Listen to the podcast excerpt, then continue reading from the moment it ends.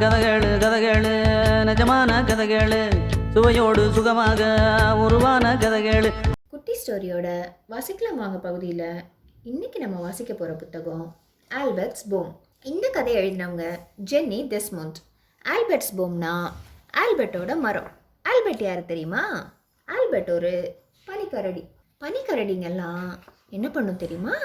ரொம்ப குளிர் பிரதேசத்தில் வாழும். அங்கே பனிக்காலம் நிறைய நாள் இருக்கும். அப்படி பனிக்காலம் ஆரம்பித்த உடனே கரடி தூங்க போயிடும். எவ்வளோ நாள் தெரியுமா தூங்கும்? ஒரு நாளில், ரெண்டு நாளில், நூறு நாள் தூங்கும்.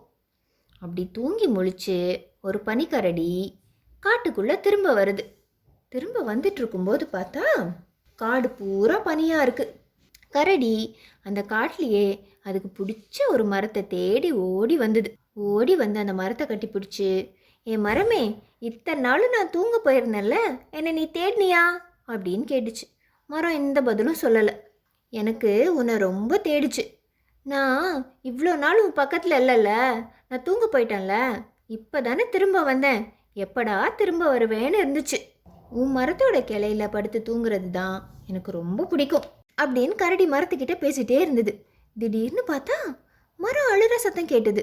கரடி முதல்ல ஆச்சரியமாக பார்த்தது, எங்கேருந்து சத்தம் வருது, யார் அழறா அப்படின்னு திரும்பி திரும்பி பார்த்தது கரடி.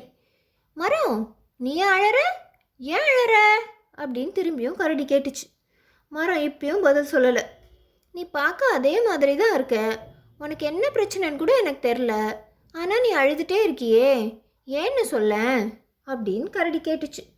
மரம் இப்பயும் எந்த பதிலும் சொல்லலை. அப்போ அந்த வழியாக ஒரு முயல் போச்சு.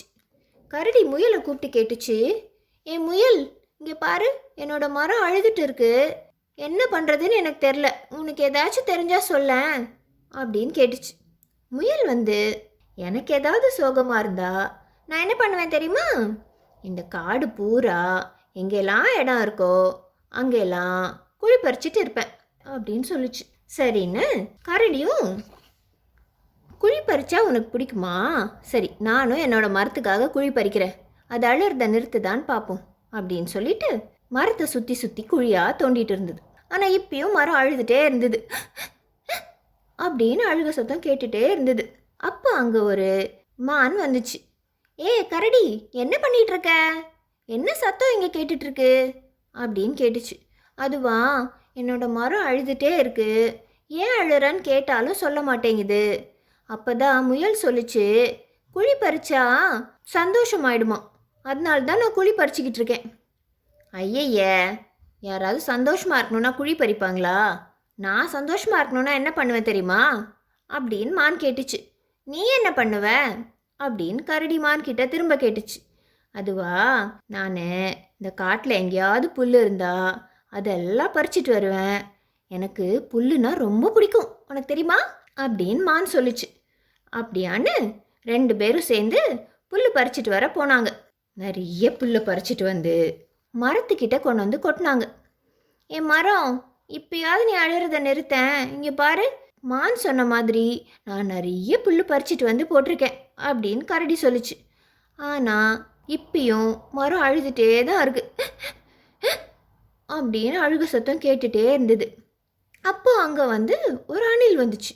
அணில் வந்து கரடிக்கிட்ட கேட்டுச்சு, ஏ கரடி, ஏன் உன்னோட மரம் அழுதுகிட்டே இருக்கு, ரொம்ப நேரமாக அழுக சத்தம் கேட்குது?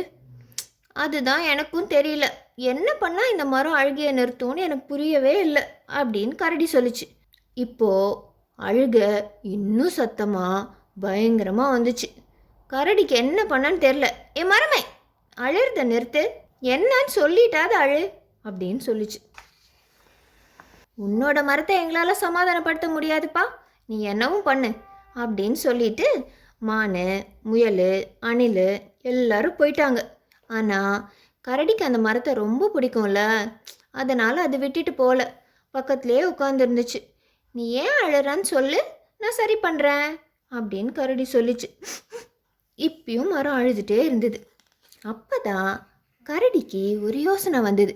வேக வேகமாக மரத்து மேலே ஏறி ஒரு கிளையில் போய் உட்காந்து மரத்தை கட்டி பிடிச்சிட்டு, என் மரமே, இங்கே பாரு, என்ன பிரச்சனை உனக்கு, சொல்லு, நீ சொன்னீன்னா நான் அதை சரி பண்ணிடுவேன். ஏன் அழற, அதை மட்டும் சொல்லு அப்படின்னு கேட்டுச்சு. இப்போ மெதுவாக மெல்லமாக ஒரு குரலில் மரம் பதில் சொல்லிச்சு. அதுவா, என் மேலே எப்போ பார்த்தாலும் நிறைய முடியோட பெரிய உருவத்தில் யாரோ பயங்கரமாக வந்து உட்கார்ந்துருக்காங்க. அதை பார்த்தாலே எனக்கு பயமாக இருக்குது அப்படின்னு சொல்லிகிட்டே அழுதுட்டு இருந்துச்சு மரம். யார் பெரிய உருவம், நிறைய முடி, சுற்றி சுற்றி கரடி தேடுது.